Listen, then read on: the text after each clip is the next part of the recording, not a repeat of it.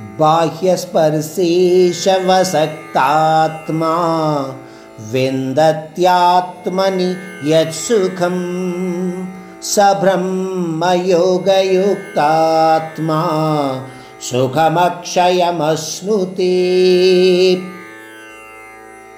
మనస్సు చంచలమైనది అని మనకు తెలుసు.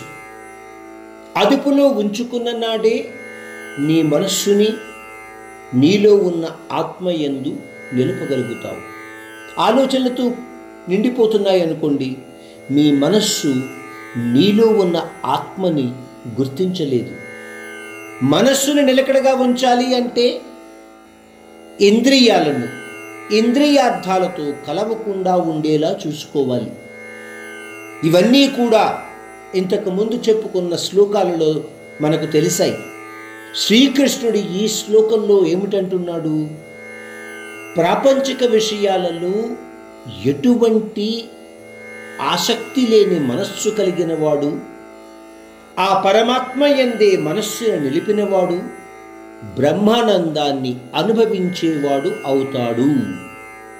అటువంటి ఆనందము అంతులేని ఆనందము అన్న భావస్థితిని కలిగిన వాడై ఉంటాడు.